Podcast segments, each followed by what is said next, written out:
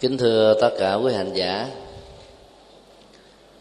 buổi chia sẻ pháp thoại hôm nay chúng tôi dành trọn thời gian cho phần giải đáp các thắc mắc liên hệ đến cái chết, phong tục, tống táng và cách thức để giúp cho người quá cố được an vui và hạnh phúc. Trong thời gian 3 năm qua, chúng tôi đã chia sẻ trên 15 buổi pháp thoại về chủ đề này. Nhưng trong lần vấn đáp hôm nay đó, thì chủ yếu là tập hợp hết tất cả những câu hỏi nó cần thiết cho những chuẩn bị để giúp cho người còn lẫn kẻ mất đều được an vui. Chúng tôi sẽ tuần tự đọc ra các câu hỏi và giải đáp một cách rất là vắn tắt, vì số lượng câu hỏi tương đối là khá nhiều. Các câu hỏi này nó liên hệ đến những hoài nghi, thắc mắc và mối quan tâm của rất nhiều người trong chúng ta, liên hệ đến việc tống táng người thân của mình. Câu hỏi thứ nhất: có nên coi ngày giờ tốt xấu trong lúc làm tang lễ, di quan và các lễ thức liên hệ đến cái chết hay không? Câu trả lời của Phật giáo là không nên, vì nó không có quan trọng. Phần lớn chúng ta khi có người thân qua đời có thói quen là đến chùa xem ngày giờ tản liệm, giờ động quan, giờ hạ huyệt và nhiều cái giờ khác liên hệ đến sự quá cố của người thân của mình. Chúng ta làm điều đó như là một thói quen của phong tục tập quán mà vốn nó không phải của Phật giáo. Phong tục tập quán này nó có gốc rễ từ đạo Nho của Trung Quốc, và lâu dài nó trở thành như là cái phong tục của người dân Trung Hoa, Việt Nam và một số dân tộc khác. Kể từ khi cái việc xem ngày giờ được nâng lên thành một cái tầm quan trọng gắn liền với việc thịnh hay là suy của những người con cháu còn lại, kể từ đó đó, việc xem ngày giờ đó được người ta quan trọng quá nó đi. Theo Phật giáo thì mỗi một người sống đó, do nhiều điều kiện khác nhau, trước nhất là tinh cha trứng mẹ, nương vào vật thực mà hình thành, tồn tại với cái tác động của môi trường, điều kiện, hoàn cảnh và nhiều yếu tố khác để tạo thành là sức khỏe, tuổi thọ hay là chết yểu của từng con người. Cái chết được đạo Phật quan niệm rất rõ là gồm có 4 nguyên do. Thứ nhất là tuổi thọ hết. Có cụ thì sống 120, có người 80, 60, có người rất yểu. Dù là yểu thọ hay là đại thọ, đại thượng thọ, cái chết rơi vào trong tình huống này được xem như là một cái tiến trình tự nhiên. Những người bị yểu thọ do bệnh tật là bởi vì các cơ quan lục phủ ngũ tạng của họ không được chăm sóc đúng, dẫn đến cái tiến trình bị lão suy sớm hơn là cái tiến trình bình thường của những người sống thọ khác. Đại đa số ở trong đời chết do vì cái tuổi thọ. Như vậy là bệnh tật và sức khỏe nó quyết định rất quan trọng đến yểu hay là thọ một con người. Chết thứ hai là do nghiệp. Dân gian thường nói sanh nghề tử nghiệp, không phải nhất thiết lúc nào sống bằng nghề nào chết bằng nghề đó. Đây là quan niệm định mệnh. Cái nghề và cái nghiệp nó liên hệ với nhau, không có nghề nào không kết nối bằng nghiệp, bằng hàng chuỗi các nghiệp. và các nghiệp được tái lập đi lập lại một cách có ý thức sẽ tạo thành như một cái nghề. Cho nên mối liên hệ giữa nghề và nghiệp là hai chiều. Thì có những người chết do nghiệp. Chúng ta thấy ví dụ như các chiến sĩ bảo vệ biên cương bờ cõi đó được vinh danh bằng súng đạn trong chiến thắng và khải hoàn, và bị qua đề cũng bởi súng đạn. Cho nên cái nghề đó gắn với cái chết đó. Rồi những người sống bằng nghề chài biển, lưới cá, bắt các loài thủy tộc thì phần lớn là chết bởi cái nghề này. Ví dụ như là chết bị sóng thần, bão lụt, gió to, trong khi thuyền thì nhỏ, phương tiện thì không đủ, là không nghe được các dự báo thời tiết. Cho nên khi mà cơn bão lớn diễn ra ở ngay cái khu vực biển hay là sông mà các thuyền chài này đang có mặt đó, cái chết dễ có mặt lắm.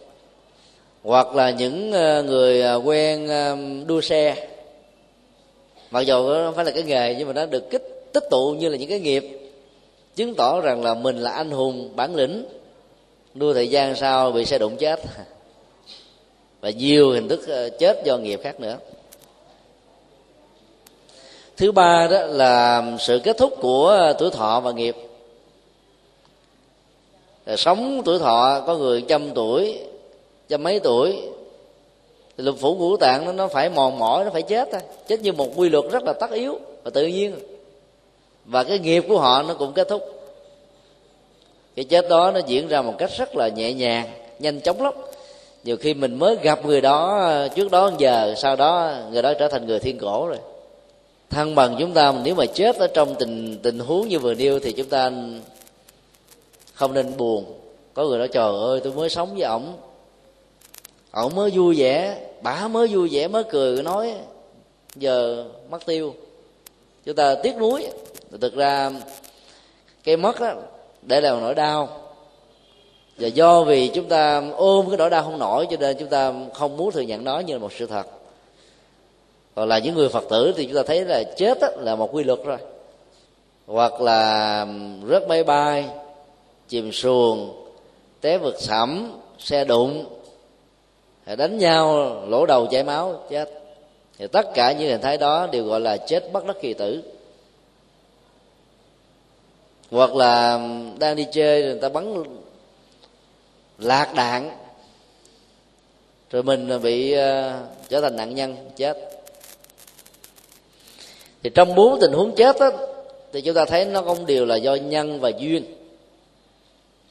Ngay cả trong tình huống bất đắc kỳ tử cũng là duyên thôi. Nghịch duyên nó đến và đã cắt đứt đi mạng sống của mình. Cho nên là người Phật giáo đó không đặt nặng và không coi trọng việc coi giờ tẩn liệm, giờ động quan, giờ hạ huyệt. Nhưng mà trên thực tế đó thì chúng ta có thói quen là việc đó. Vì chúng ta sợ hãi, vì chúng ta không an tâm, vì chúng ta nghĩ rằng là thà làm dư còn hơn là thiếu. Cho nên cái phong tục và thói quen xấu đó vẫn tiếp tục ám ảnh, đè nặng lên chúng ta rất là nhiều. Cách đây mấy hôm thì có một Phật tử tuần thành của chùa mình, cụ có một đứa con trai qua đời. Cụ đến xem ngày giờ ở một ngôi chùa gần đây, rồi cụ không an tâm, đến đây nhờ chúng tôi xem thêm lần nữa. Chúng tôi nói là bây giờ chùa nào coi cũng thế thôi. Cái việc mà tẩn liệm, hôn quan, quan trọng nằm ở chỗ đó là thuận lợi cho tất cả các thành viên trong gia đình trong việc tiến hành cái lễ đó một cách có ý nghĩa. Và chúng tôi dám cam đoan rằng là cái việc mà mình chôn cái giờ này giờ kia nó không ảnh hưởng gì đến những người còn sống. Đức Phật đã tuyên bố như thế trong kinh. Ngày nào cũng tốt, tháng nào cũng lành, năm nào cũng bình an nếu chúng ta sống với những hành vi, lời nói, việc làm tốt. Còn nếu chúng ta lỡ tạo những cái điều tiêu cực thì nó không trổ quả lúc này, nó cũng trổ quả lúc khác. Thay vì mình trốn tránh, mình sợ nó, thì hãy tìm cách để tháo gỡ nó, vượt qua nó, chiến thắng nó. Đó là thái độ ứng xử của nhà Phật. Cho nên chúng ta không nên bận tâm về vấn đề ngày giờ trong lễ tống táng, mà chúng ta quan tâm rằng là cái thuận lợi nó như thế nào. Cộng đồng Việt Nam sống ở hải ngoại đang phải làm quen với phong tục mới này, tại bởi vì theo luật của phương Tây đó, một người khi qua đời không được để quá 5 giờ, có nước không được để quá 3 giờ là phải liệm thôi, và mình không được quyền quàng cái thi thể đó ở ngay nhà của mình, tất cả bị bắt buộc quàng ở trong nhà lễ tang. Vấn đề còn lại là chúng ta chọn chỗ nào thích hợp mà thôi. Mà phần lớn các nhà tang lễ đều thuộc Thiên Chúa giáo và Tin lành. Do sống với một cái cộng nghiệp mới, ảnh hưởng bởi luật pháp mới ở quốc gia khác với cái truyền thống văn hóa của ta, cho nên rất nhiều người Việt Nam đã làm quen với phong tục này. Có người vẫn còn bị ám ảnh. Khi chúng tôi tới thuyết giảng thì họ trình bày rằng là cha mẹ tôi mất ngày đó, dở sổ ra thế là trùng tang, chúng tôi lo quá, mà 3 năm trôi qua mà cũng còn sợ. Do vì nghĩ là trùng tang cho nên rất nhiều người, từ một người con hiếu thảo hiếu kính với cha mẹ, nghe các thầy pháp, thầy cúng, thầy bói kêu là yếm thư trù để cho ông bà cha mẹ đó vừa qua đời không được về nhà mình. Như vậy mình xem những người thân thương nhất trở thành như kẻ thù, mình sợ người đó, lánh xa người đó. Trong cái đó nhà Phật dạy chúng ta phải thương người đó, chỉ biết rằng là cái chết dầu là hết nghiệp, hết tuổi thọ hay là đột tử cùng điều dễ dàng để lại nuối tiếc ở một số người. Cho nên thay vì quá lo lắng về năm tháng ngày giờ thì chúng ta tổ chức lễ cầu siêu, giúp cho hương linh được siêu sinh thoát hóa, không trở về lại gia đình, mà không cần phải làm trù yếm gì cả, để cho các hương linh dễ dàng siêu sanh thoát hóa. Mặc dù chúng tôi biết rằng là nói như thế, nhưng mà rất nhiều người trong chúng ta đây vẫn không tin đâu, cứ sợ đến khi mà nhà mình có tang chế là mình cứ phải đi coi ngày giờ. Hầu như là không có chùa nào mà không coi ngày giờ. Ngày giờ dựa vào đâu? Dựa vào các cái sổ của người Trung Hoa để lại. Các sổ đó, các con số đó, năm tháng ngày giờ đó dựa vào đâu? Không có câu trả lời. Cứ dỡ những cái sổ tàu ra, trung bình nó cứ 3 ngày có ngày trùng tang, 4 ngày có ngày ly tán sát chủ. Mà nếu chúng ta làm một cái thống kê nhỏ trong những cái giai đoạn lịch sử mà chiến tranh thế giới thứ nhất, rồi thế giới thứ hai, hay là nạn tàn sát của Khmer Đỏ năm 1979 tại Campuchia, thì những người chết ngổn ngang như thế có ai coi ngày giờ đâu, chôn tập thể nữa, đầu chân lộn ngược với nhau, gia đình đó có ai chết thêm nữa đâu. Và có thể nói là 3/4 nhân loại không ảnh hưởng cái nền văn hóa Trung Hoa và Việt Nam, không hề coi ngày giờ. Người thân của họ chết có kéo theo người nào chết nữa đâu.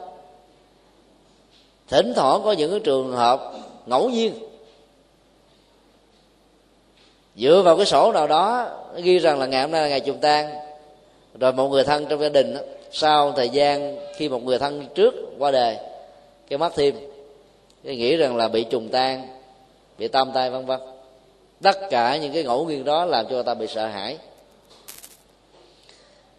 Cách đây vài tháng thì có một Phật tử đến nói rằng là trong gia đình chưa đầy 1 năm á, mà đã chết 3 người. Thầy coi dùm tôi có phải là tam tang không? Dĩ nhiên là để cho Phật tử đó hài lòng, chúng tôi phải dỡ sổ chữ Hán ra đàng hoàng, chỉ cho gia đình họ coi rõ ràng có tam tang gì đâu, không có. Cái ngày đó là không có, mà tại sao 3 người cũng chết? Chúng tôi mới phân tích tiếp bằng cách là hỏi cái người chết thứ hai bao nhiêu tuổi. Gia chủ nói là 78 tuổi. Hỏi lý do sao chết? Ung thư gan. Chúng tôi nói là bây giờ ung thư gan mà ở 78 tuổi chết là đại phúc báo à. Đó là chuyện bình thường, cái quy luật sống. Có bệnh mà bệnh nặng ở giai đoạn ung thư là không chữa trị gì được nữa hết, là phải chết thôi. Như vậy nó không liên hệ gì đến cái sự trùng tang gì cả. Tôi hỏi tiếp là người thứ ba chết làm sao? và nói nó là con của tôi, bao nhiêu tuổi, năm mấy, chết thì vì là nghiện rượu, gan bị đốt cháy hư chết. Mà nhậu từ nhỏ, nhậu lần là cả mấy lít rượu đế, mà sống được năm mấy tuổi là cũng là đại phúc đó. Chứ gặp người khác này có thể ba mấy là tiêu mất rồi. Do đó đó là những cái trường hợp mà nó diễn ra trùng giữa cái ngày được ghi ở trong sổ sách và những cái sự kiện do bệnh tật mà chết, do hết tuổi thọ mà chết. Trong lúc chúng ta không đủ dữ liệu để lý giải những thứ này, cho nên chúng ta nghĩ rằng là nó kéo theo người chết A, kéo theo cái chết của người chết B.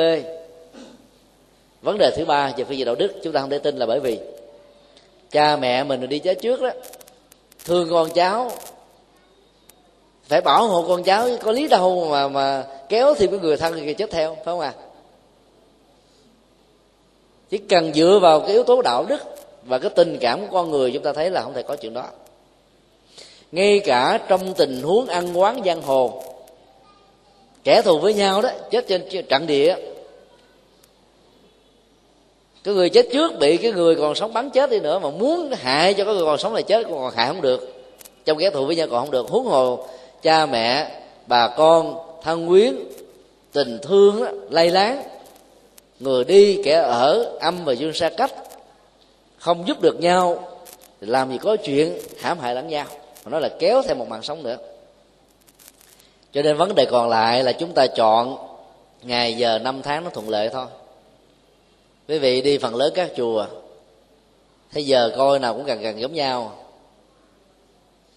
Giờ liệm nếu buổi sáng là 8 giờ, nếu là buổi chiều 2 giờ 3 giờ, đại đa số. Còn chùa nào mà bận 2-3 giờ thì coi giờ liệm 6-7 giờ chiều. Ngoài trừ mình đi con mấy thầy Pháp em không dễ về thôi. Và các chùa ta chọn những cái giờ thuận lợi, bởi vì ta biết rằng là cái đó không có thật. Còn đôi lúc đó, dành thời gian giải thích cho các gia chủ đó, ở trong cái nỗi kinh hoàng của cái chết, nỗi thương tâm đó, người ta khó lắng nghe. Cho nên cũng phải dở sổ ra mà coi, làm gì có những chuyện đó mà sợ. Câu hỏi thứ hai: theo phong tục miền Bắc, cha mẹ ông bà chết mà con cái không khóc thì người ngoài sẽ cho là bất hiếu. Phật giáo quan niệm thế nào về chuyện này? Đây là một câu hỏi rất hay. Khái niệm về chữ hiếu được đông đo tính điếm bằng những giọt nước mắt sau cái chết, dầu nó cũng gắn liền với cái tình thân quyến, nhưng nó là một sự đánh giá và một biểu hiện nó mang chủ nghĩa hình thức quá nặng. Cá tính của mỗi người khác nhau, có người đó ở trong cái cơn đau đó họ không khóc lên lời, họ đau điếng bên trong tim ấy, và vẫn giữ được bình tĩnh để lo mọi tang sự, không vì thế mà nói rằng là họ bất hiếu. Còn những người khóc bù lu bù lo đó, đôi lúc nhiều khi chết theo người chết, tại vì cái xúc cảm mạnh quá nó làm đột biến và những diễn tiến khác tiêu cực về cơ thể, về sức khỏe, hoàn toàn không tốt. Thứ ba, theo Phật giáo đó thì mỗi một giọt nước mắt và nỗi sầu khổ buồn tủi ở trong bế tắc và tuyệt vọng của những người còn sống và thân quyến nói chung sẽ là những sợi dây xích làm cho người ra đi rất là khó mà ra đi nổi. Chia tay một người nào, đưa tiễn một người nào đi ở tại phi trường, hay là ở các con sông trong lúc vượt biên đó, một trong hai người mà òa khóc lên thì người kia lưu luyến khó đi lắm. Đó là trong tình cảm của cái sống đấy, và nó còn bị chi phối bởi cái quy luật là xa mặt cách lòng. Sau thời gian rồi cái nỗi thương tưởng đó nó giảm, nó nguôi đi. Còn đối với cái chết đó, nó nặng hơn nhiều, tại bị ức chế. Nếu không hiểu được Phật pháp, không chấp nhận cái chết là một cái quy luật, nhiều người tiếc nuối không đi nổi. Cho nên cái mức độ căng thẳng của dòng cảm xúc đó, nó phức tạp nhiều hơn là đối với người sống. Do đó, đó là tiếng khóc đó đôi lúc nó là không tốt.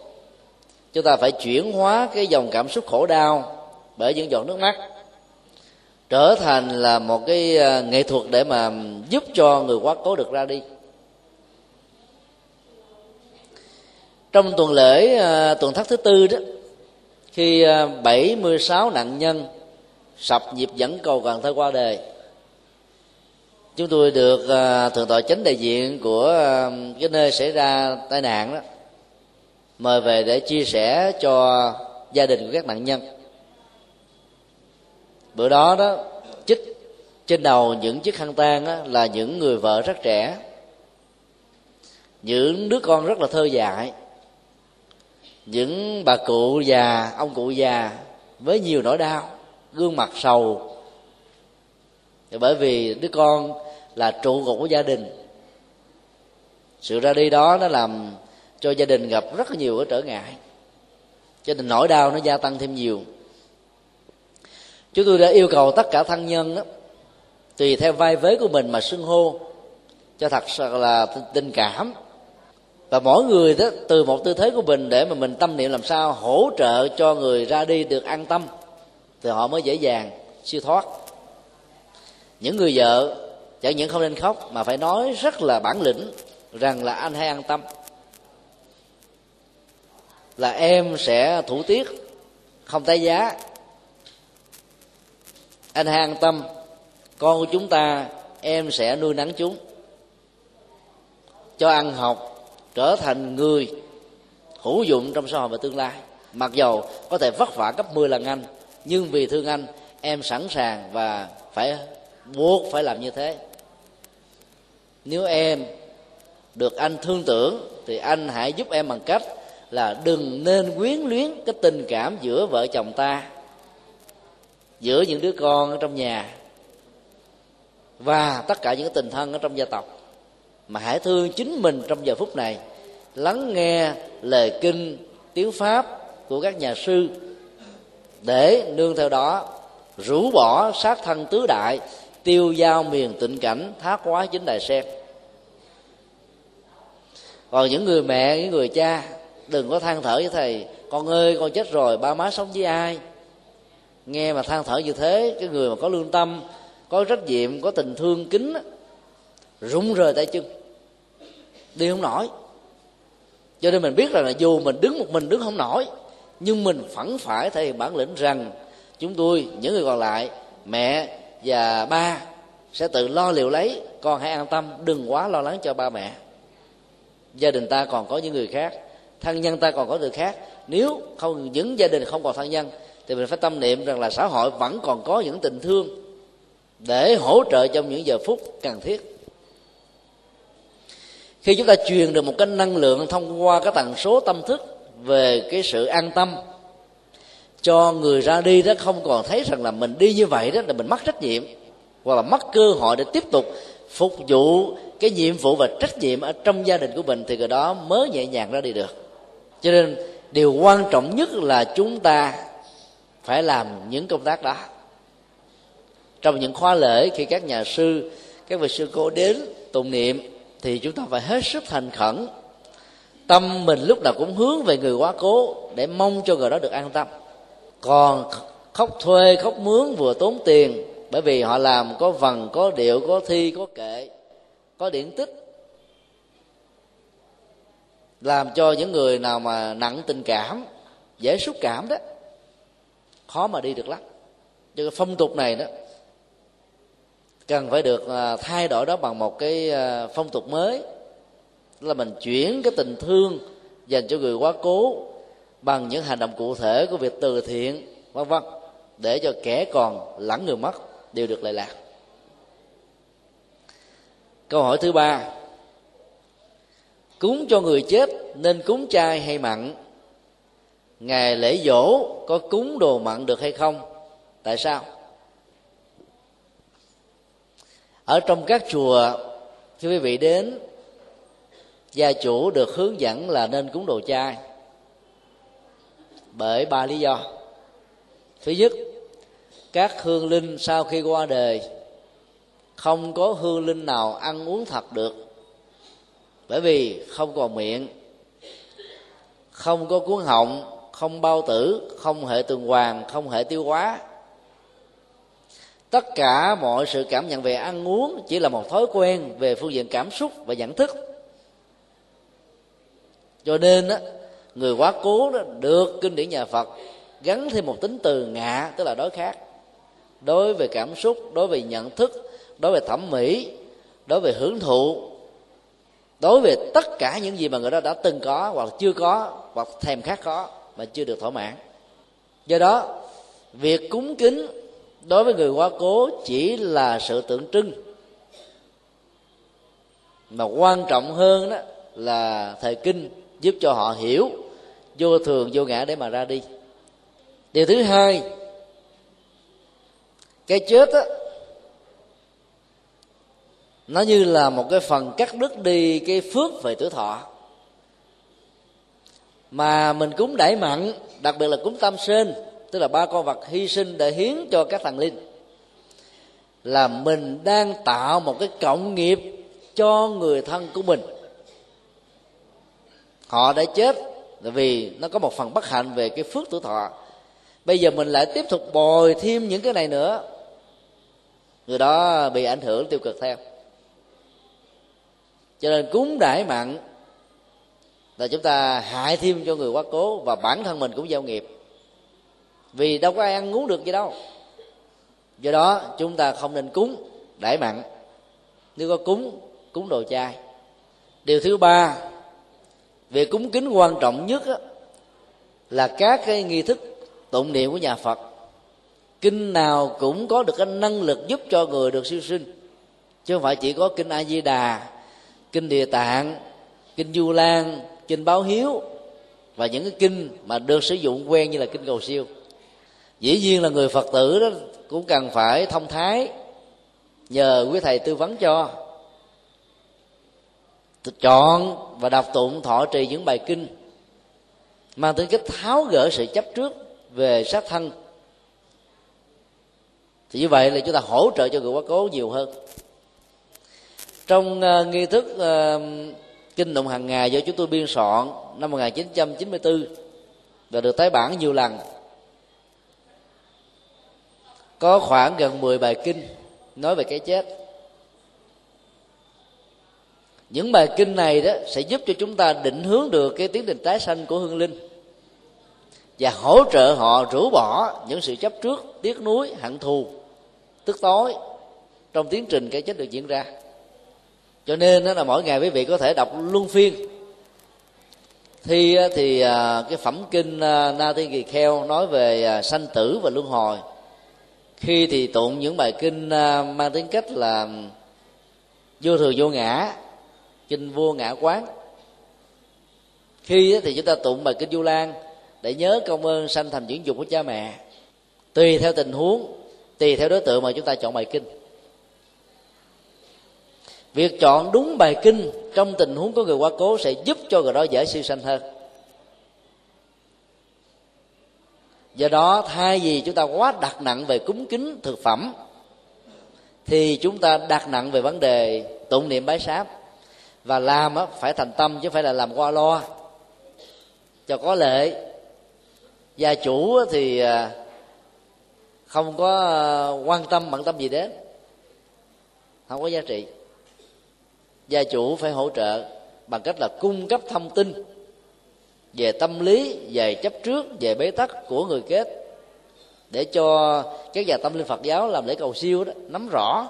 Thì trong lúc mà mình hành lễ đó, mình mới quán tưởng và truyền cái sóng âm này đến cho hương linh. Hương linh cảm nhận được, theo sự hướng dẫn đó mà ra đi nhẹ nhàng. Câu hỏi kế tiếp, tại sao có người khi người thân qua đời nhập vào một người nào đó nói rằng những vật cúng vàng mã đều đã nhận được? Như vậy có thiệt hay không? Câu trả lời hoàn toàn là ảo giác. Ảo giác này có hai nguyên do. Thứ nhất, nếu như người quá cố khi còn sống là một người đã từng mê tín dị đoan, tin vào những thứ này, sau khi chết nếu người đó gì thì tiếc nuối tình cảm, gia đình, thân quyến, hay là không chấp nhận cái chết diễn ra như một sự thật, thì họ cũng tưởng tượng rằng là mình nhận được những thứ này. Khi thấy người thân của mình đốt giấy vàng mã, họ nghĩ rằng là thương tưởng họ, cho nên họ về báo cha đã nhận hết tất cả giấy vàng mã đó rồi, tiền bạc hết. Thực ra là không có, chỉ là ảo giác thôi, mà cái gốc rễ của nó là mê tín. Tình huống thứ hai đó là cái người sống đó vì thương tiếc ngày đêm cho nên nó bị ám ảnh, và những gì mà chúng ta không thể hiện được nó diễn ra ngoài ý muốn đó, nó tạo ra một ức chế tâm lý, cho nên chúng ta gặp điều đó ở trong giấc mơ của mình. Giấy vàng mã nhà cửa như chúng tôi nói nhiều lần, ở trên dương gian này bị cháy bị đốt là có nước ngồi mà khóc, xây dựng nhiều năm tháng sau chưa chắc đã có nếu không có tiền. Còn đồ giấy vàng mã toàn là đồ dởm không à, người dương gian còn không xài được, chết làm ai xài được, nó thành cho bụi, sống bằng cách nào chui vào chỗ nào để mà ở. Cái nhà nó chỉ có 2-3 tấc à. Quý vị và người Việt Nam thấp thấp bé bé cũng thước 5 thước 6, có người thước 7 thước 8, chui vô mấy cái nhà đó thì trở thành kẻ tí hon hết nếu nó có thiệt. Ở trên dương gian này mà xài tiền giả là bị ở tù á. Những cái tiền giả này đó ở trên dương gian không xài được, mà chết dưới làm gì xài, làm gì có cái phương tiện giao tế mua bán để đâu mà xài, cháy thành cho bụi lấy đâu mà tiêu. Cho nên chúng ta biết rằng là các niềm tin mê tín của Nho giáo ảnh hưởng đến Phật giáo này đó, để làm cho người ta sợ hãi. Cái chất liệu tình thương của người còn sống dành cho người quá cố nên được giữ lại, nhưng chúng ta thể hiện một cách khôn ngoan hơn. Khôn ngoan bằng cách trước khi người mất qua đời đó, chúng ta tâm niệm với họ, nếu biết họ có tài sản, cái gia tài này xin chia là mấy phần, một phần đó để làm từ thiện chẳng hạn, hay là 2 phần 3 phần. Mình nói làm sao để cho cái người gần qua đời đó hoan hỷ mà phát tâm, và mình là cái người đại diện để làm công tác đó.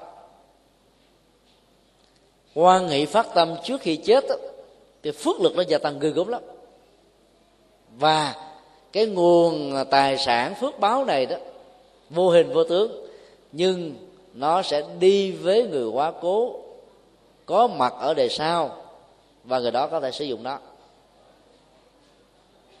Đó là chúng ta thương và biết cách thương, thì người sống và kẻ chết mới được lệ lạc. Câu hỏi khác, có người nói là khi chết đó, mà đem thiêu thì sợ cha mẹ ông bà người thân bị nóng, mà nếu đem đi chôn á thì sợ lạnh. Như vậy là nên chọn cái nào? Người này có vẻ hơi phức tạp ha. Ở Việt Nam thì chúng ta có 2 cái phong tục thịnh hành, hoặc là chôn hoặc là thiêu. Chôn á thì sợ lạnh vì nước, thiêu thì sợ nóng vì lửa. Ở Ấn Độ và Tây Tạng còn có thêm cái phong tán, tức là treo thi thể ở trên một cái thân cây, để trong rừng để cho thân thể đó ngày càng nó tan rụi. Lúc nào tan rụi thì tùy. Rồi một phong tục khác của người Tây Tạng và Ấn Độ làm, đó là róc thịt của người chết ra thành tinh mảnh vụn để cho loài kênh kênh và các loài động vật ăn. Họ nghĩ rằng là người chết đó là vô dụng rồi, cho nên đó là bố thí cho các loài động vật thì còn có phước báo. Và làm được như vậy thì cũng rất là hay.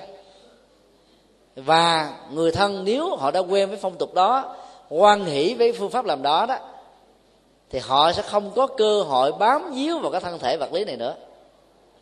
Mình thấy hơi nhẫn tâm, người thân, người thương, cha mẹ, ông bà, mà mình róc thịt ra cho các loài thú ăn, mình thấy nó hơi gớm hơi tởm. Chứ người Ấn Độ họ nghĩ là chết rồi đâu còn gì nữa đâu, cái tâm thức đã thoát ra đi tái thanh, để cho cái thân thể này được phục vụ, có được phước báo, và hương linh không có chỗ bám víu vào. Hương linh á, có bất cứ một cái gì như là một ảnh tượng đều có cơ hội để bám víu và tiếc nuối. Như chúng tôi nói là sau khi một con người qua đời thì tâm thức nó thoát ra khỏi cái thân thể vật lý, cái tri giác, cảm giác, tâm tư, nhận thức là không còn hoạt động nữa. Lấy đâu mà có biết lạnh, lấy đâu mà biết nóng. Nóng và lạnh là chúng ta, chứ không phải là hương linh. Còn hương linh khi còn sống đó, giả sử có tâm niệm nói rằng là khi mẹ chết, nhớ là đừng có chôn mẹ mà hãy thiêu mẹ, hoặc là nhớ là hãy chôn mà đừng có thiêu chẳng hạn vậy, thì chúng ta cũng nên theo cái di chúc đó mà làm. Thì cái người mà đã có di chúc đó nó phức tạp lắm, họ sẽ chấp trước theo di chúc.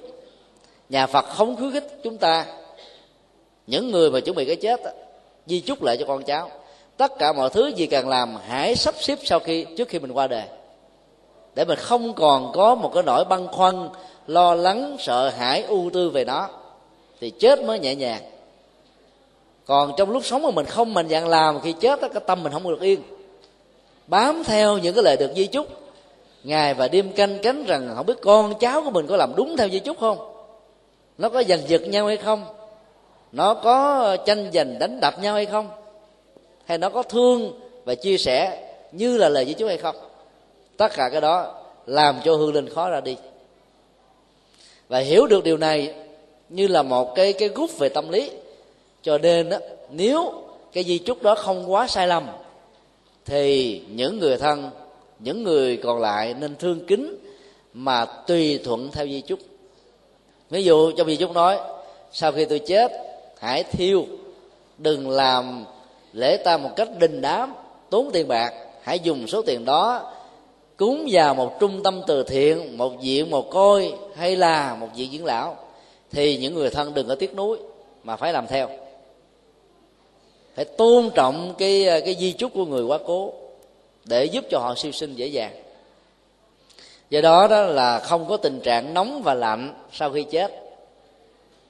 Nóng và lạnh chỉ có với những người đã còn sống, những người bị bất tỉnh còn không có cảm giác đó, huống hồ người đã chết. Như vậy việc chọn lễ tang, tống táng bằng thiêu hay là chôn là tùy theo sự lựa chọn của mỗi người, phong tục tập quán của từng cộng đồng và dân tộc. Theo Phật giáo, thiêu là tốt, bởi vì thiêu đó, thi thể này nó không còn gì để chúng ta bám vào,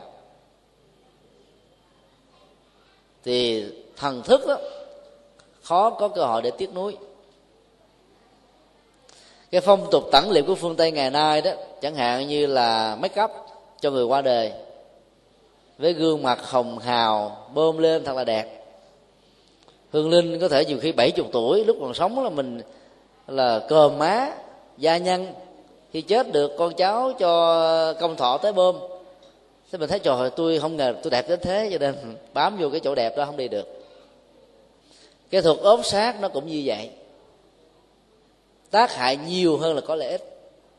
Thân tứ đại nên trở về với tứ đại để cho thần thức mới nhẹ nhàng ra đi.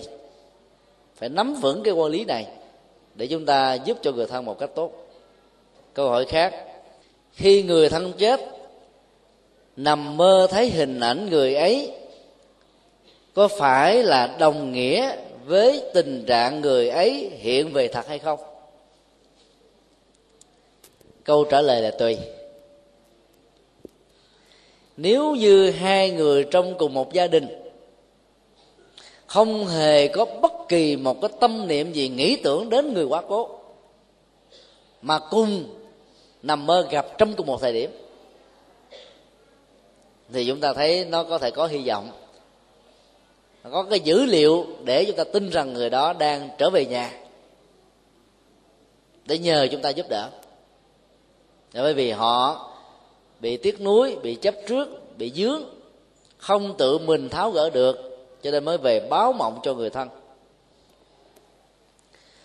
Năm ngoái khi thuyết giảng tại chùa Đức Viên ở San Jose, Hoa Kỳ,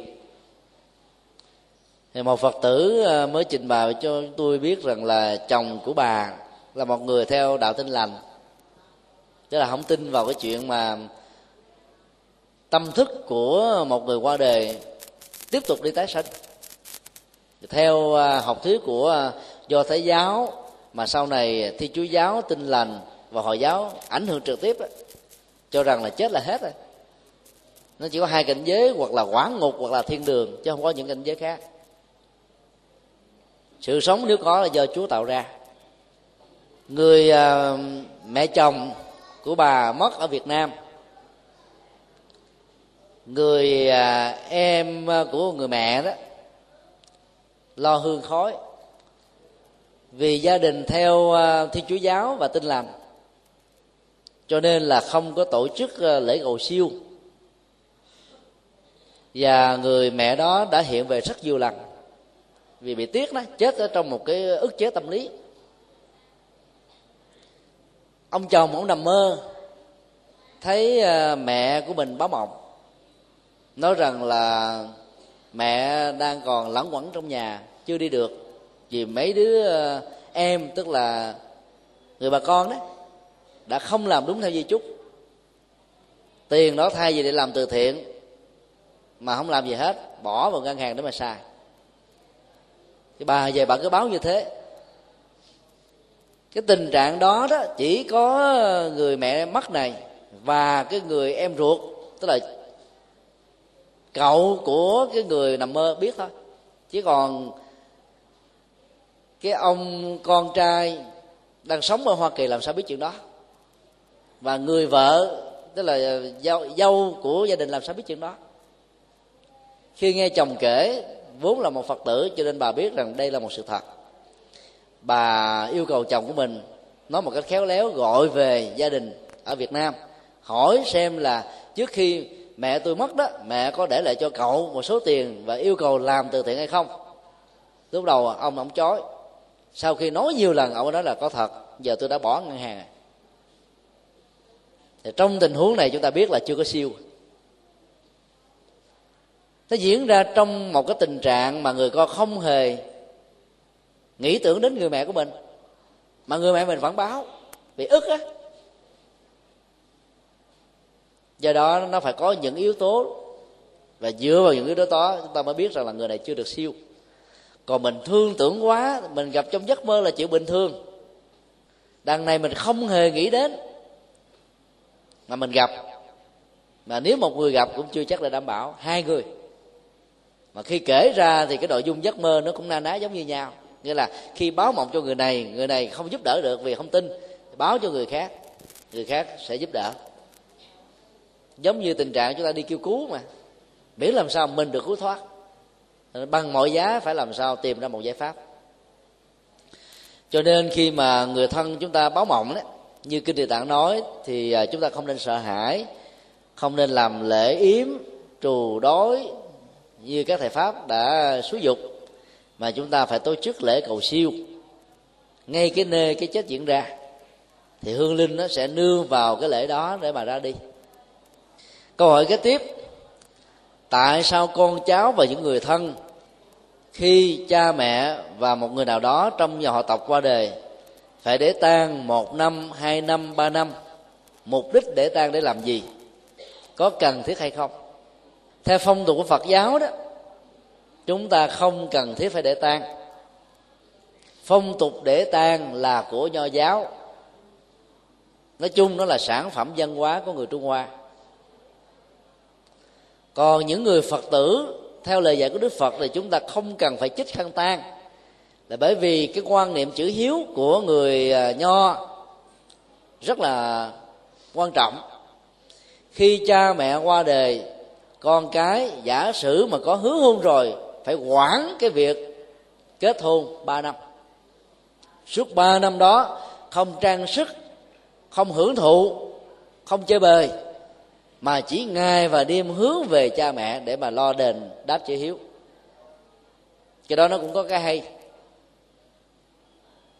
Sau này đó nó được gọi là dân gian hóa, phổ biến rộng rãi đến độ là bất cứ ai chết, cái người còn sống cũng để tang, miễn là người thân là cứ để tang thôi. Lúc đầu nó xuất phát cho gọi là cha mẹ ông bà mình ăn mặc vải thô, vải xấu nhất để mình lo chữ hiếu, tập trung trọn vẹn cho việc lo lễ táng mà thôi. Có rất nhiều gia đình sợ hãi cái bộ đồ tang phục lắm. Nhiều gia đình đến chùa nhờ lễ liệm mà nói thế này: tôi đi thầy Pháp nói đó, năm nay tôi bị xui dữ lắm, cho nên là phải xả tang liền tức khắc. Sau khi liệm vào là xả tang liền, chứ còn nếu mà đeo tang hay thọ tang đó, thì suốt đời ngóc đầu lên không nổi. Cho nên xin xả. Yêu cầu như thế thì các chùa giúp đỡ thôi. Thực ra đó, để tang hay là xả tang cũng chẳng quan trọng. Hết năm thứ nhất, năm thứ hai, năm thứ ba không cần xả cũng không quan trọng. Tại vì cái nỗi sợ hãi do mê tín dị đoan đó, làm cho người ta bị khống chế rất là nhiều mặt. Còn người Phật tử đó, khi mình thể hiện chữ hiếu, lo lắng cho người thân đó, mình ăn mặc giản dị là được rồi. Chứ có lẽ nào mà đang tổ chức lễ cưới mà mình ăn mặc giống như là cô dâu chú rể sao được, phải không ạ? Nó phải đúng với cái tang phục, nó đúng với cái tình thức là thể hiện cái sự buồn vậy thôi.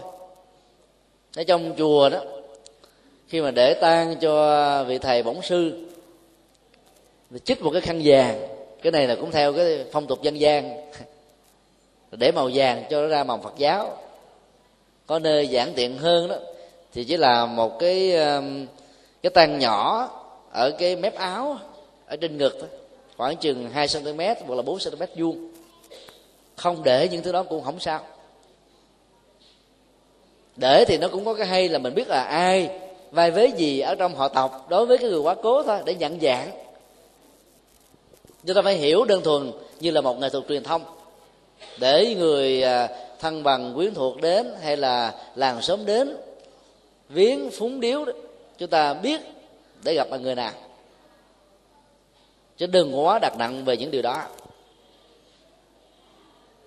Chúng ta giữ cái tinh thần này ở chỗ là sau khi mà cha mẹ người thân mình qua đời đó, thay vì dành cái tiền đi ăn chơi tiêu thụ nó cho các hoạt động khác, thì chúng ta làm những việc phước báo và công đức để hồi hướng cho người quá cố. Đổi tinh thần chút xíu là rất là lệ lạc và rất là có ích. Câu hỏi kế tiếp: tại sao con người phải bị cái chết chi phối? Con người ta bắt đầu từ đâu? Trải qua nhiều kiếp sống, chết đi sống lại thì con người sẽ đi về đâu? Câu hỏi siêu hình học này đó khó có thể có một lời giải đáp để thỏa mãn. Truy nguyên cái cội nguồn của cái sống của con người là đang nỗ lực làm cái việc không thể làm được, và truy ra gốc rễ của sự cùng tận sau cái chết của con người, theo nhà Phật đó, nó trở nên là không có ích. Theo nhiều học thuyết, chẳng hạn như chủ nghĩa duy vật, con người có mặt từ vật chất. Theo các nhà chủ trương về luật tiến hóa đó, con người là một loài động vật cao cấp, được thay hình đổi dạng rất nhiều lần, từ loài bò sát tiến hóa thành loài 4 chân, loài 2 chân, rồi trở thành 2 chân, và gần nhất là loài khỉ vượn.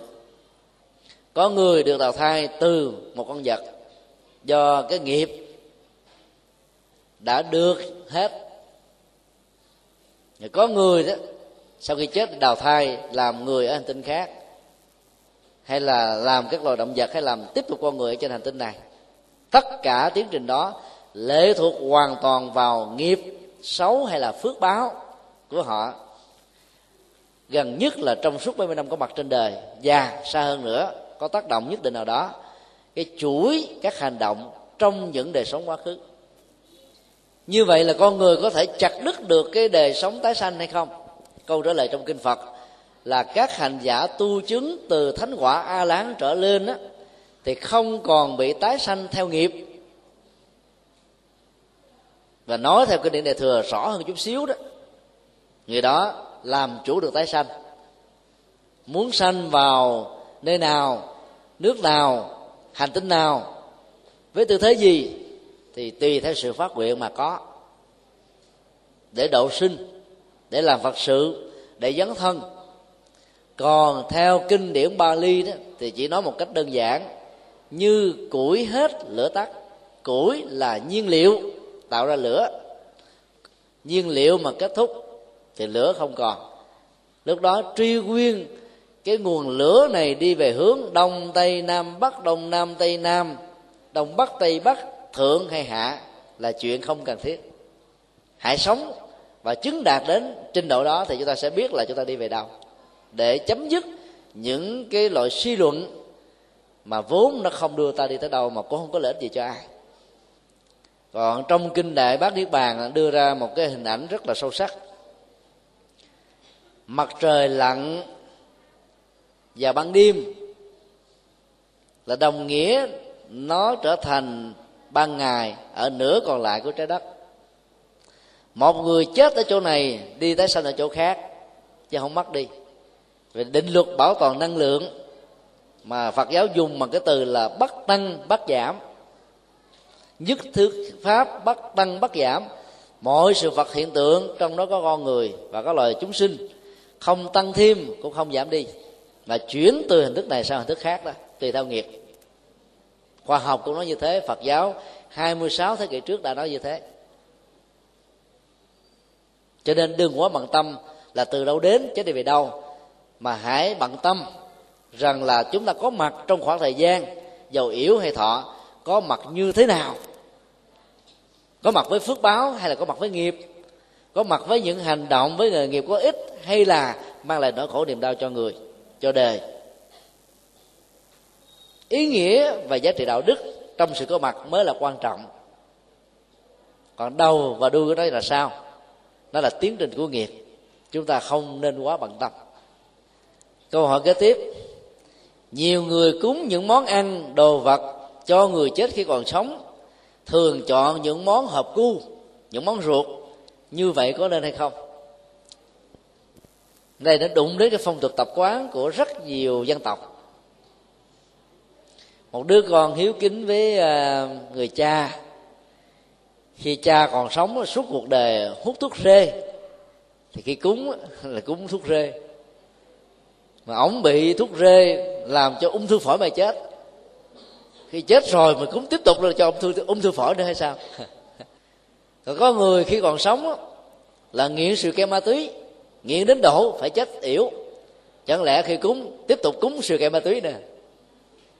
Còn sống mà vượt qua không nổi, đi vào các trại cai nghiện 5-7 năm, rồi lúc về vẫn còn tiếp tục nghiện khi có môi trường thuận lợi. Trong cái cảnh giới mà chưa được đi đào thai, mà không có hướng dẫn, mà tiếp tục cho người đó nghiện nữa, thì có lẽ là không ai cứu nổi. Cho nên chúng ta không nên cúng món ruột, cũng không tướng muốn hộp ru. Chẳng lẽ người khi còn sống, nhất là người nam, thích rượu, thích bia, chết mình cúng những thứ đó. Bởi vì chúng ta đã biết rồi là người chết không ăn được, chỉ cảm nhận thôi. Chúng ta vẫn cúng hương, đăng, trà, quả, đơn giản mà nó lại có ý nghĩa. Quan trọng là cúng những thời kinh như chúng tôi đã nói. Đừng có sợ người ta nói rằng trời, nhà bà đó là triệu phú mà bà cúng cho cha bà cho nó nghèo, giống như cái kẻ ăn mày. Nghe vậy tự nhiên mình thấy tự ái lên, tôi phải cúng 3 con heo, tôi phải làm 20 con gà quay. Rốt cuộc rồi đó là nghiệp sát gieo quá trời quá đất. Vì cái chết, vì mình muốn cho người ta khen ngợi mình là một người có hiếu, mình đã mang lại cái chết của 10, 12, 13 con. Rất nguy hiểm. Do đó là chúng ta đừng nên sợ, và chỉ cúng đơn giản là thanh trai. Câu hỏi kế tiếp: có người quan niệm rằng xây mồ mã thật là trang nghiêm và hoành tráng, chẳng hạn như là nhà thờ thổ tộc Quy Nga, thì để tổ tiên ông bà phù hộ cho con cháu, có đúng hay không? Nhiều người con cháu gặp tai nạn liên tục sau cái chết của cha mẹ ông bà, thì cho rằng là bị động mồ động mã, cho nên mới có sự kiện như thế. Đó là hai quan niệm hết sức là sai lầm, ảnh hưởng chi phối tác động đời sống tinh thần của rất nhiều cộng đồng, trong đó có nhiều cộng đồng người Việt Nam. Ở miền Trung trong những năm gần đây là có cái tục chạy đua làm nhà thờ họ tộc. Thấy họ Nguyễn kế bên nhà làm họ thờ tộc là 100 triệu, họ Trần cạnh tranh, họ Trần tôi phải hơn họ Nguyễn chứ, phải làm 200 triệu. Họ Lê nói nhà Lê tôi mặc dầu trong lịch sử Việt Nam làm vua không nhiều bằng như là Trần, tôi phải làm 400 triệu cho vợ chồng biết thế nào là lễ độ. Cứ cạnh tranh như thế, càng làm nhiều, càng uy nga, càng trắng lệ nhiều chừng nào, thì những hương linh mà dễ chấp trước càng khó siêu sanh chừng đó. Đó là một sự thật. Người Trung Hoa, nhất là người Phước Kiến, làm mồ mã rất là sang trọng. Họ làm cái mồ cũng như là một cái nhà, nghĩ rằng làm như thế là thương tưởng cho người quá cố, vì quan điểm của Nho giáo nghĩ rằng sau khi chết là sống một cách vĩnh viễn dưới cõi âm, còn sống chỉ là sống gửi, cho nên thác là về vĩnh cửu. Quan điểm này nó có gốc rễ từ Ai Cập, cho nên các nhà vua với danh xưng Pharaoh thường làm các kim tự tháp nguy nga tráng lệ, chôn theo ngọc ngà châu báu và những bảo vật, thậm chí là người thương, các nữ tỳ, cung phi, mỹ nữ, hoàng hậu, cung tần và chôn sống theo, để cho nhà vua tiếp tục xuống dưới đó hưởng thụ nữa. Ở trên đời này đầy đọa biết bao nhiêu người nữ rồi, xuống dưới cũng muốn đầy đọa tiếp nữa. Cái nghiệp đó là một cái nghiệp nguy hiểm, và cái mê tín đó nó tạo ra một cái nghiệp bất nhân, bất nhẫn, bất bình đẳng, và cái tội lỗi từ những cái nghiệp như thế rất là nặng. Do đó đó là chúng ta không nên làm mồ mả quá là sang trọng, mà chỉ làm giản đơn, vừa phải, đủ độ bền. Còn là người Phật tử thì chúng tôi khuyên là nên thiêu chứ không làm mồ. Đó là phong tục Phật giáo. Lý do như chúng tôi đã nói, Đức Phật nhìn thấy rất rõ là hình thù vóc dáng này nó là đầy tớ của mình mấy chục năm, chứ mình thương nó dữ lắm. Chúng ta có bài ca gần đây rất là quen thuộc: ba thương con vì con giống mẹ, mẹ thương con vì con giống ba. Chứ nếu mà con mà giống ông nào làng xóm là chắc có chuyện rồi, phải không ạ? Nó dính cái máu mủ, và cái hình thù vóc dáng đó nó tạo ra một cái chất gọi là tình thương. Khi mình có mặt, lấy từ cái gen di truyền của người cha, người mẹ trong một, hoặc là họ tộc nói chung, thì chúng ta cảm thấy là cái này nó thân quen hơn. Chúng ta gọi là đồng bào, là những người ruột thịt đó mà, cùng cái tế bào với ta thân quen hơn là những người khác đồng bào, phải không ạ? Còn cái tâm thức này nó quan niệm cái thân thể này nó còn hơn thế đấy rất là nhiều lần, bởi vì nó phục vụ cho ta, sống với ta, nó làm cho ta hãnh diện, làm cho ta tự hào, làm cho ta có ăn có mặc, có nhiều cái khác nữa, vân vân. Cho nên tâm thức nó khó mà vẫy tay chào với cái thân thể khi thân thể này đã kết thúc sự sống. Cho nên mình thiêu để không để lại cái vết tích gì. Chứ ngày xưa Đức Phật dạy là không nên vẽ hình ảnh của người thân khi quá cố. Bây giờ thì chúng ta có máy quay phim nè, camera nè, nhiều hình thức khác nhau để chúng ta lưu lại hình ảnh tưởng niệm người đó. Mấy cái đó nó cũng dễ dàng làm cho cái người mà bị dính chấp trước đó bám víu vào lắm. Elvis Presley là một ca sĩ nổi tiếng, sau này trở thành một diễn viên nổi tiếng, như một hiện tượng. Khi ông qua đời đó, cái nhà của ông người ta làm một cái nơi tưởng niệm, và là cái khu du lịch nổi tiếng ở Hoa Kỳ, ở Tennessee. Và báo có tổng kết hồi năm ngoái chúng tôi đọc đó, người chết đoạt kỷ lục tạo ra tiền nhiều nhất thế giới là ông. Bởi vì cái doanh thu bán tiền vé cho người ta du lịch vào cái nhà của ông á, mỗi năm như vậy tối thiểu là từ 300 triệu cho đến là 1 tỷ đô la. Ở trong đó chúng tôi đến tham quan, tất cả những kỷ niệm của ông được trưng bày đầy đủ, các băng đĩa, các phim ảnh, rồi ly tách, muỗng đĩa, áo quần, tất cả đều có thể tên ông cả, hình ảnh của ông hết. Cho nên ai mà tới Tennessee mà không tới thăm viếng cái khu tưởng niệm này, người ta cảm thấy nó tiếc nuối. Làm như thế mà nếu như hương linh này mà không biết, người ta không biết cách cái chối cái hồn ma của ông đó, nằm ở trong cái ngôi nhà đó kiếp này sang kiếp kia, hết sức là tội nghiệp. Do đó nó đừng quá quan trọng về cái vấn đề làm nhà thờ họ tộc quá quy nga huỳnh tráng. Chúng ta vẫn làm, vì cái chất liệu tình thương của người châu Á vẫn tiếp tục hàn gắn với người quá cố. Thậm chí là 100 năm cái chết ở Việt Nam, đến ngày giỗ chúng ta vẫn cúng kính mà, chúng ta giữ lại cái phong tục tập quán tốt đó. Bởi vì chúng ta phòng hờ là có nhiều người do bị chấp trước vẫn chưa được siêu, thì những cái lễ cúng trai đàn cầu siêu sẽ hỗ trợ cho họ được siêu. Còn họ siêu rồi thì cúng vẫn không phải là dư thừa, nó vẫn tạo phước báo cho người còn lại, tức là con cháu. Vấn đề thứ hai là cái việc mà cúng cái đó, làm quy nga đó không có nghĩa là cha mẹ phù hộ, mà chính cái phước của mình. Thí dụ mình có hiếu khảo với cha mẹ ông bà thì cái phước này làm cho chúng ta sống một cách là cơm no áo ấm. Cái phước mình tạo ra thôi chứ không phải là ông bà phù hộ gì cả.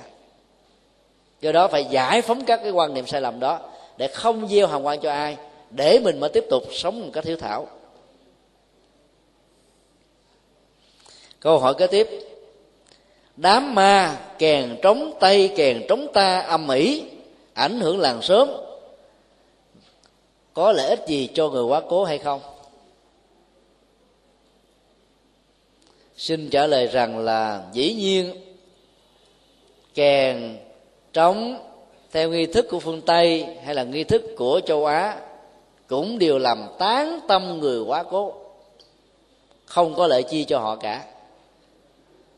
Những người thân còn lại làm vừa tốn tiền mà vừa không có lợi ích cho người mình thương thì chúng ta không nên làm. Là Phật tử thì phải nên mạnh dạn tổ chức lễ tang trong một không khí rất là nhẹ nhàng. Ở các nước ảnh hưởng văn hóa của Phật giáo Nam Tông như là Thái Lan, Lào, Campuchia đó, thì cái chùa nào cũng có một cái nhà hoàng. Khi một người qua đời thì người ta không quàng ở nhà mà ta quàng ở chùa, để giúp cho hương linh đó nghe kinh, nghe kệ, tiếp nhận được cái cộng hưởng tâm linh của chư Phật, Bồ Tát, Thánh Tăng, La Hán, rũ bỏ kiếp trần ra đi nhẹ nhàng, không hề có kèn trống gì rền rang. Có những cái thời khóa tụng niệm. Mỗi khi được thỉnh mời đến các cái nhà hoàng ở quận 5, các nhà tăng lễ quận 5 đấy, và nhiều nhà tăng lễ khác, thì chúng ta thấy là ở trong đó, nó có thể là 10 đến 20 cái chỗ hoàng. Mỗi ngày như vậy trung bình từ 5 cho đến vài chục người chết được hoàng với những cái phân lô mà trống kèn ít nổi tụng. Hương linh nghe sao nổi? Mình còn sống mình nghe còn không nổi. Hương linh không còn lỗ tai, chứ còn có tần sóng âm thôi, tần số tâm thức, làm sao nghe được? Cái âm thanh này nó hòa quyện, nó lẫn lộn với những âm thanh khác. Tụng một thời kinh đó, về nhà mấy ngày sau vẫn còn khan tiếng. Người tụng kinh cũng phiền não. Tụng nhỏ thì không nghe, mà tụng lớn rồi về bệnh, làm sao được lệ lạc?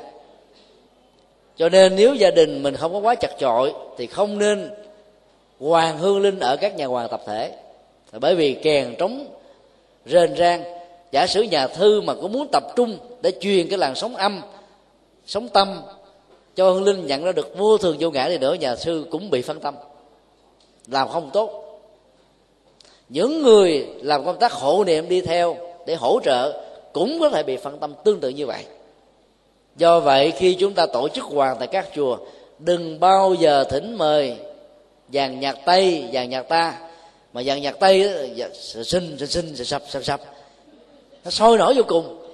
Các hương linh mà gọi là ham vui, thích còn sống mà nghe như vậy, ham vui không muốn đi. Còn dàn ta nghe một cái rầu thú ruột. Buồn ta gấp đôi gấp bội, đi không nổi. Vui cũng trở ngại mà buồn cũng trở ngại, cả hai đều tạo ra sự nuối tiếc, đều tạo ra sự chấp trước, đều tạo ra sự bám víu. Còn chúng ta phải để cho không khí nó thật là trang nghiêm, để mỗi người có thể suy tư về bản chất của cuộc đời. Phong tục miền Trung vẫn còn rất hay ở chỗ là khi có một lễ tang, gia quyến là Phật tử đấy, ta chọn cái ngày nào mà có đông người đến phúng viếng nhất, thỉnh mời một vị pháp sư đến để thuyết giảng.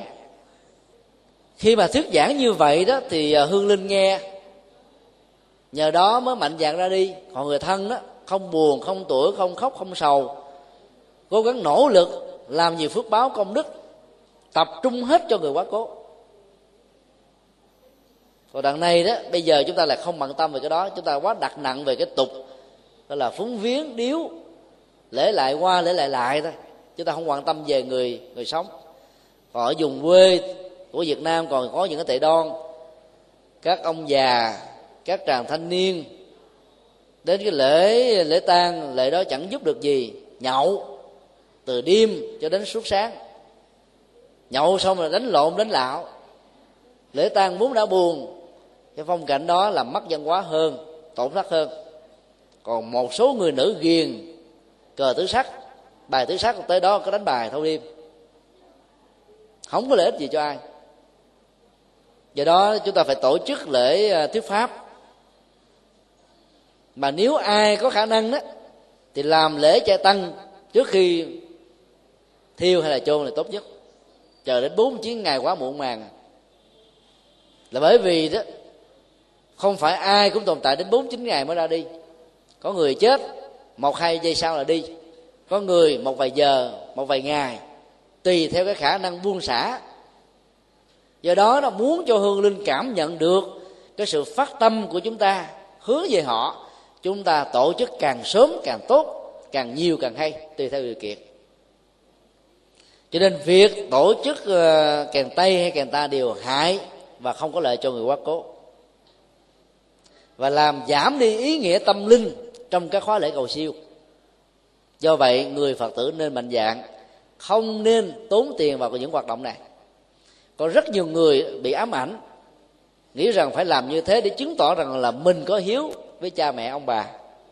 Làm càng sớm tụ, dằn nhặt nhiều chừng nào thì là có hiếu chừng đó. Hiếu đâu phải là vậy, hiếu nằm ở cái tâm. Giúp cho ông bà, cha mẹ và người quá cố siêu á mới gọi là có hiếu, còn ở mãi với mình là bất hiếu. Câu hỏi khác: tại sao chúng ta phải đốt nhang cho người chết? Đốt nhang có lợi ích gì? Nếu chúng ta lập bàn thờ mà không đốt nhang thì có sao không? Này cũng là phong tục của người Trung Hoa nữa. Phong tục Phật giáo là không có đốt nhang. Tuy nhiên cái phong tục này nó gắn liền với cái đạo ông bà tổ tiên. Chúng ta nhớ tưởng có một cái gì đó để chúng ta dễ tập trung. Cũng giống như là tu sĩ Phật giáo, các hành giả Tịnh Độ Tông là có sâu chuỗi.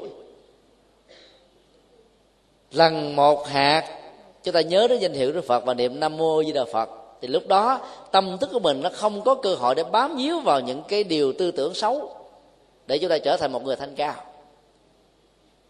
Như vậy cầm một sâu chuỗi không phải là mê tín, mà nó là một cái hỗ trợ để nhắc ta hãy trở về với chánh niệm, tỉnh thức, với hơi thở, với nụ cười, với đi đứng nằm ngồi thư thản, thoải mái, thảnh thơi, chứ không nên để cho tâm của mình nó bị lao chạy theo những cái gì nó không có thực.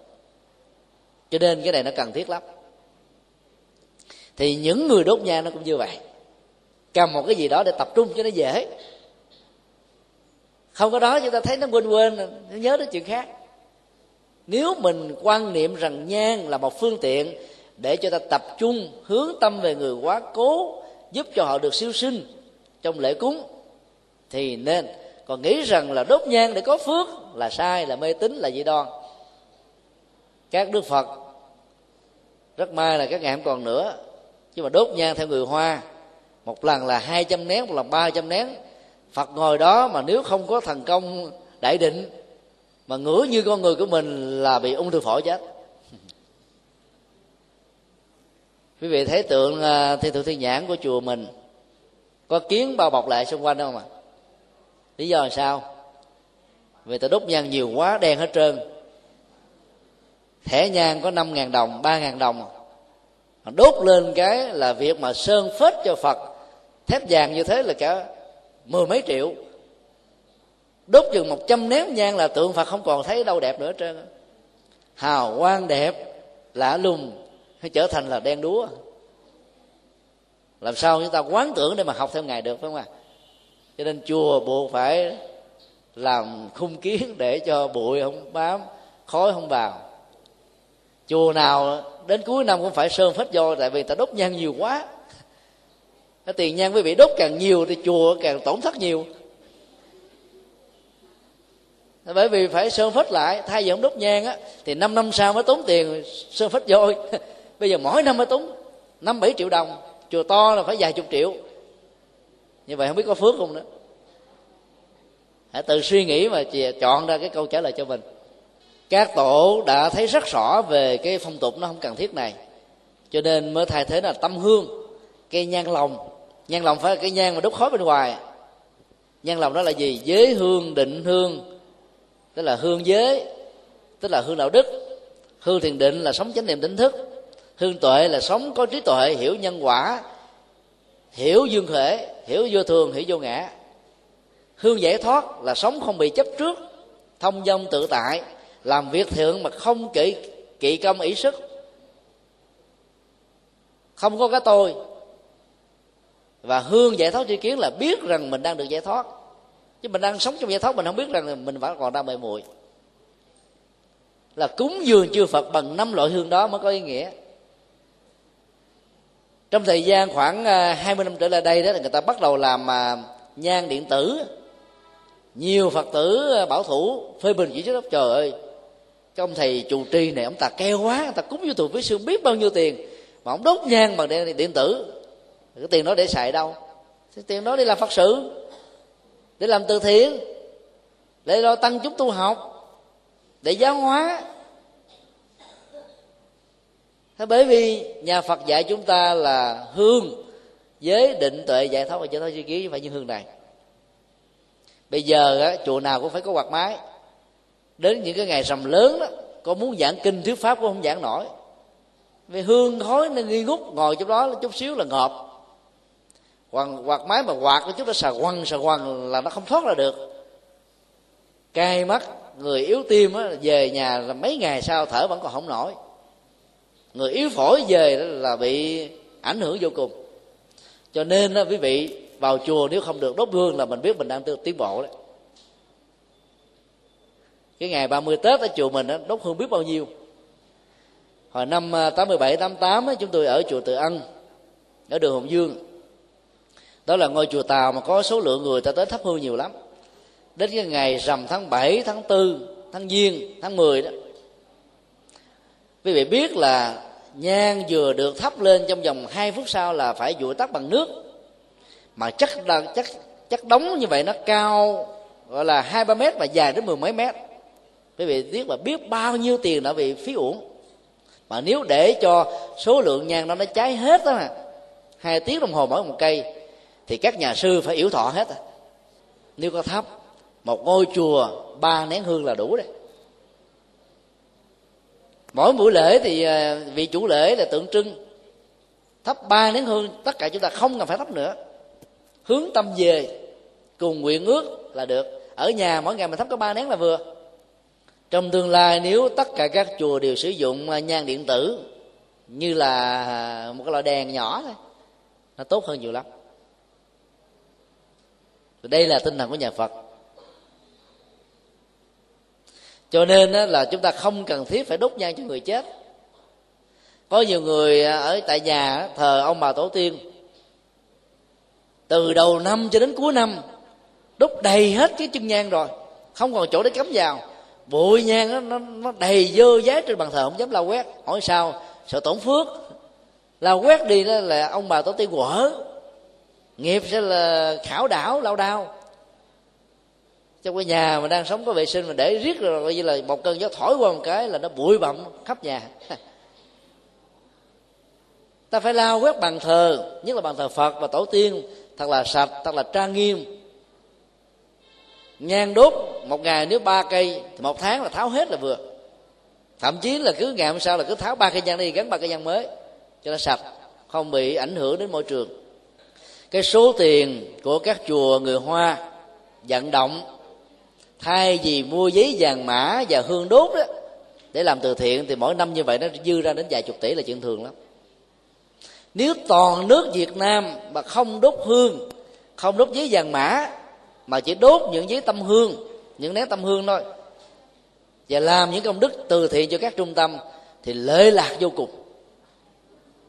Là những người Phật tử mà chúng ta không mạnh dạn bỏ những phong tục của Nho giáo vốn như là dây tùm gửi ở trên thân cây bồ đề của đạo Phật, thì chúng ta làm cho cái giới tri thức hiểu sai về đạo Phật như là mê tín dị đoan. Đó là những điều rất là tổn thất cho Phật giáo. Các ngôi chùa miền Bắc và những ngôi chùa cổ đó được thiết kế theo một kiểu kiến trúc mà cái sự u hiển tối tối nó làm cho người ta cảm thấy sự mầu nhiệm, nó gắn liền với tín ngưỡng dân gian nhiều hơn là bản chất Phật giáo cần thiết. Các ngôi chùa hiện đại chúng ta thấy là làm rất là sáng sủa, cao ráo, thờ ít Phật để vào đó cái không khí u hiển mầu nhiệm nó mất đi, để cho ta sống thiết thực hơn. Bởi vì đạo Phật là đạo thiết thực, chứ không phải là đạo mê tín, đạo tín ngưỡng, đạo cầu nguyện, đạo văn sinh, mà đạo dấn thân, đạo nhập thế, đạo mang niềm vui, đạo nhổ nỗi khổ, đạo truyền bá từ bi, đạo thắp sáng tuệ giác, đạo cống hiến hạnh phúc. Do đó chúng ta phải mạnh dạn làm cho các cái ngôi chùa đó trang nghiêm, sáng lạng, rõ ràng, để vào thì mình cảm thấy cái tâm mình được an liệt. Cái không gian tâm linh như thế rất là cần thiết. Vì thời gian có giới hạn, câu hỏi thì nó cũng còn hơi nhiều, chúng ta tạm dừng lại đây. Hy vọng rằng là những cái lời chia sẻ, mặc dù đôi lúc nó nói hơi nặng, nói hơi căng, cũng vì một mục đích duy nhất là mong tất cả chúng ta hãy sống với cái nền văn hóa Phật giáo. Cái nào nó thuộc về phong tục tập quán dân gian không phải của đạo Phật, mạnh dạn bỏ đi, đừng tiếc nuối. Chúng ta cần phải sống vượt lên trên những dư luận về những phong tục tập quán không tốt, để chúng ta làm có lệ cho người quá cố và có lệ cho con cháu đang còn sống. Làm được như vậy, chúng ta mới thật sự là người có trí, người có hiếu và người biết thương mình và thương những người thân của mình. Xin hồi hướng.